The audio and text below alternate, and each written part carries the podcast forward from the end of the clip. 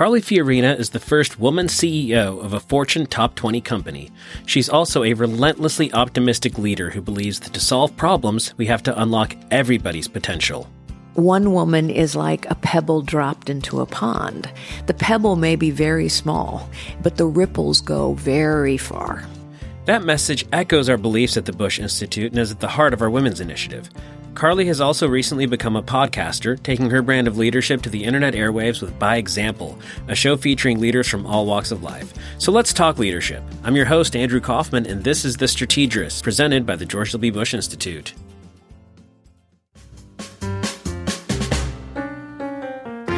What happens when you cross the 43rd president, late night sketch comedy, and compelling conversation? The Strategist, a podcast born from the word strategery, which was coined by SNL and embraced by the George W. Bush administration. We highlight the American spirit of leadership and compassion through thought provoking conversations. And we're reminded that the most effective leaders are the ones who laugh.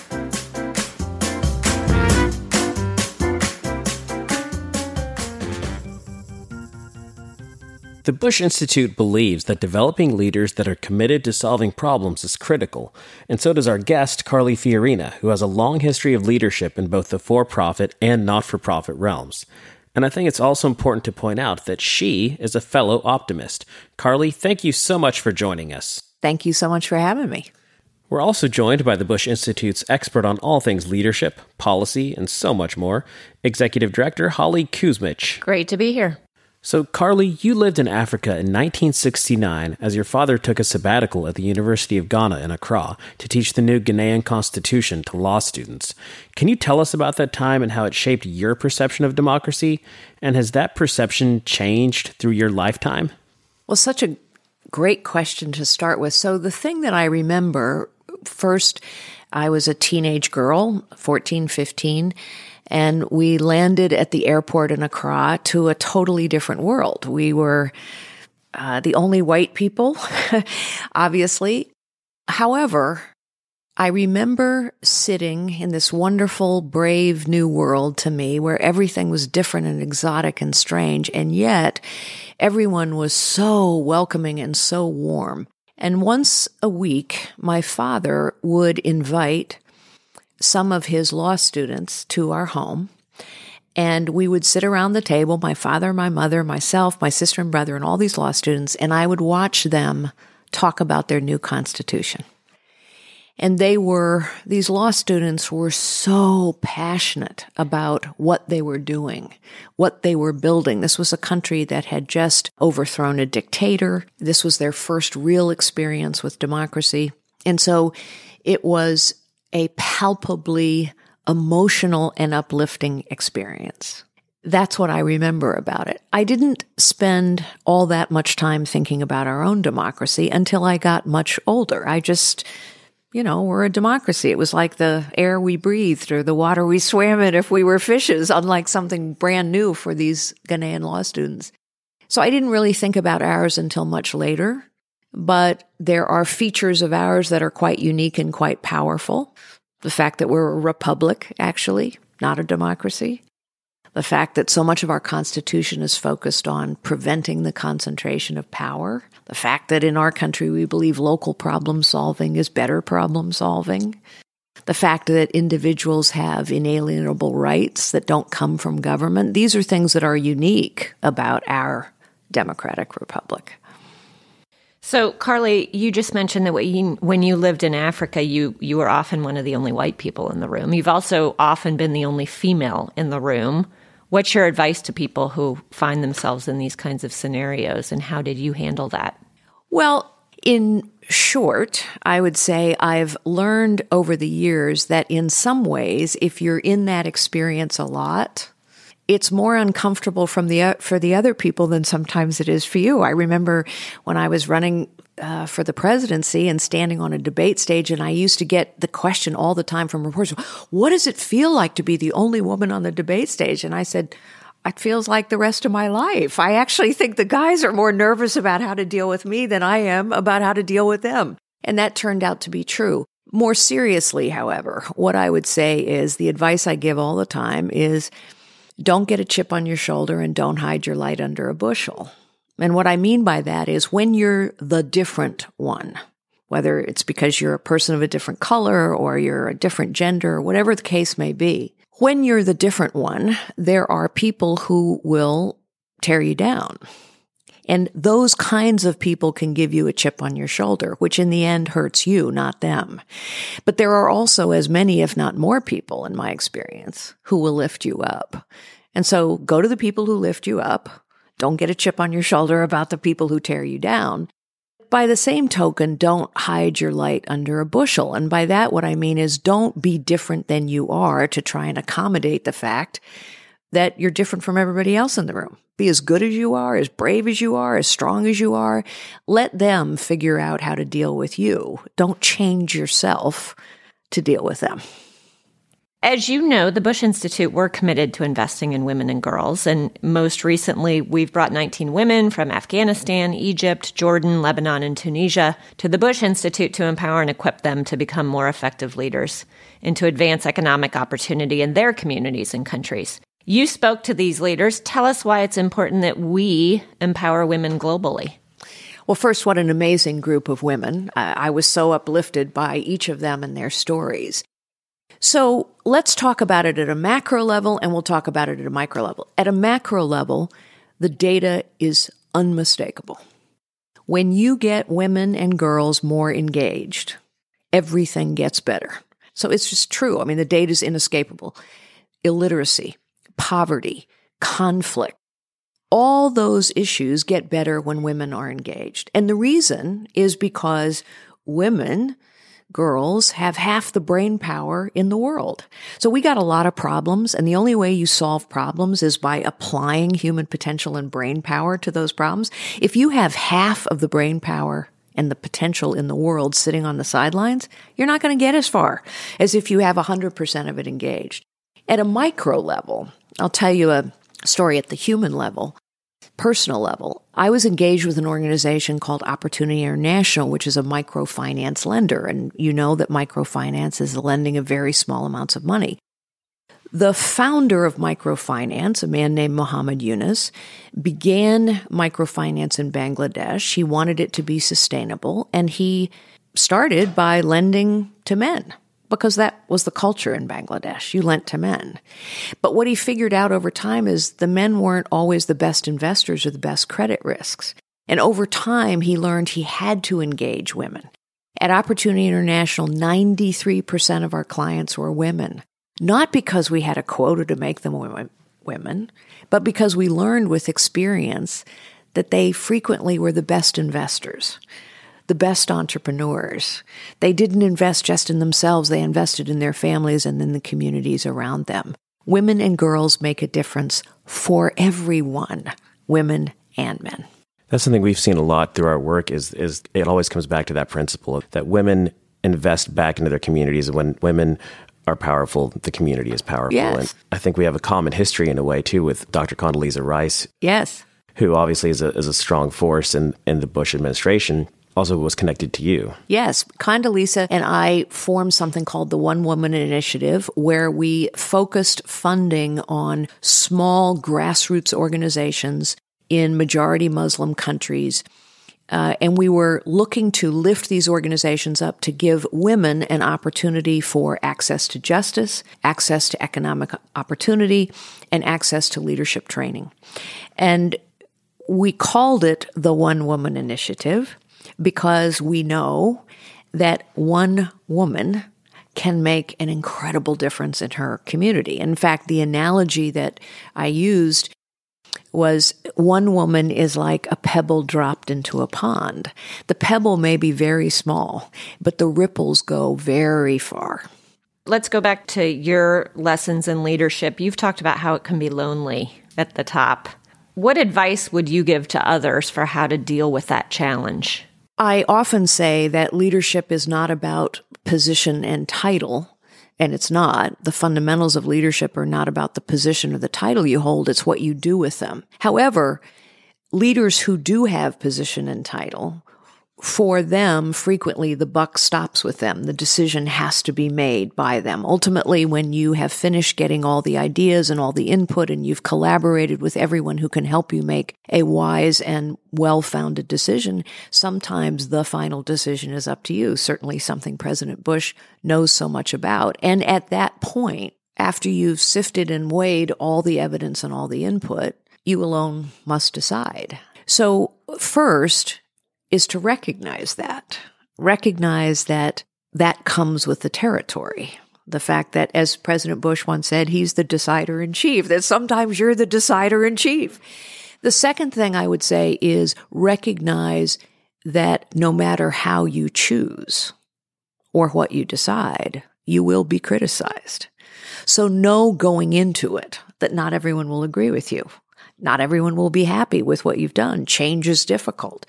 I think sometimes people expect when they make a tough decision, they hope for the agreement and the accolades, and what they get instead is the criticism and they get deflated, but it goes with the territory. So just know that going in, you're going to get criticized. And how do you deal with that criticism when it when it starts coming in?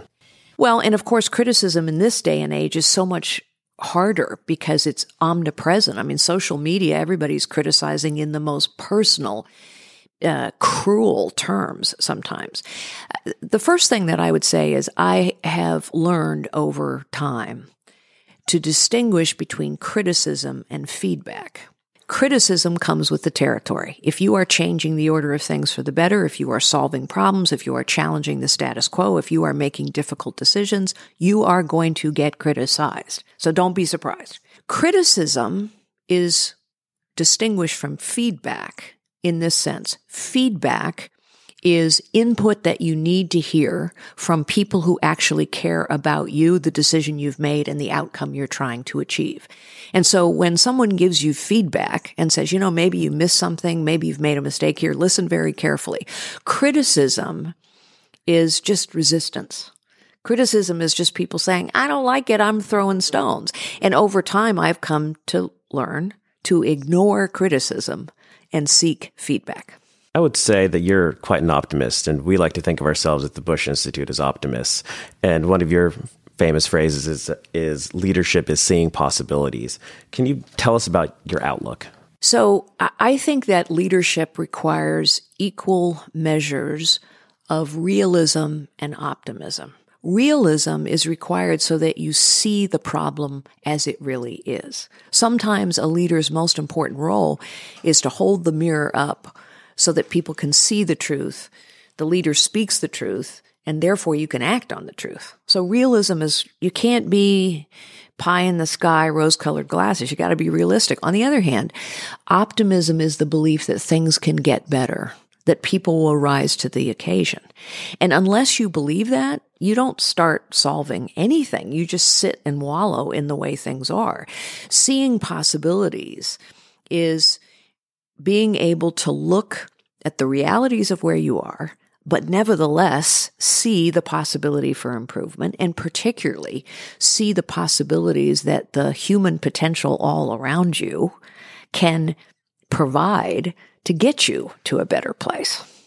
Is there something you're particularly optimistic about that you don't think others are necessarily seeing or paying attention to? Well, uh, that's such a great question. I think our culture right now celebrates fame for fame's sake. I mean, honestly, with all due respect, what is Kim Kardashian? She's a famous person. That's it. Fame for fame's sake. I think we celebrate outrage. I think we felt celebrate controversy. I think we celebrate the nastier it is, the better it is. Certainly our politics reflects that. It's sort of uh, our public discourse, our social media feels like worldwide wrestling. And so I think it's easy to get numb to that. What I think people are missing is the enormous potential that every human being has. And the fact that we have so much untapped potential all around us in our communities, in our schools, in our nation, in our world. Truthfully, Human potential is the only limitless resource we have. It's the only resource we need to solve every problem, big or small. And we've got a lot of it lying fallow. And so that makes me optimistic, but it's also why I applaud the work of the Bush Institute for teaching leadership and lifting leaders up. And it's why I focus on that same thing myself. Uh, through the Unlocking Potential Foundation. And you can learn more about that at carlyfiorina.com. But we are united in our belief that people are capable of far more than they realize. And leadership is always the catalyst, the secret sauce to go from what is to something that is better. In terms of education, for the past 35 years since a nation at risk, we've all been bemoaning educational performance in our own country and how we're lagging in terms of the rest of the world you have a perspective as a businesswoman, as somebody who's run for public office, to be able to see that we have really not made very much progress on this that issue. Talk about why you think that's such a big challenge. The business community has been calling for this for decades, and we haven't really gained any traction. Yeah. You know, one of the things that I think it's important to be realistic about is the power of the status quo. Whatever the system is, even when it's deeply unsatisfying and everybody knows it, the system, the status quo is very powerful. The status quo in education is very powerful, just like the status quo in politics is very powerful. And the reason the status quo is always powerful is because people are invested in it. There are so many vested interests, not to mention political alliances around the status quo in education.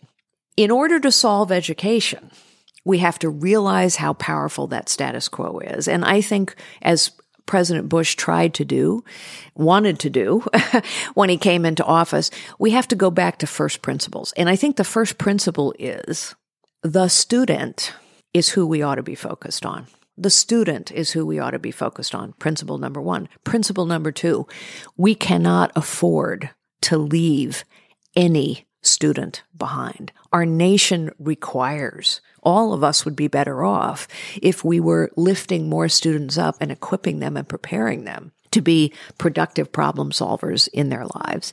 And number three, the resistance that is encountered is real.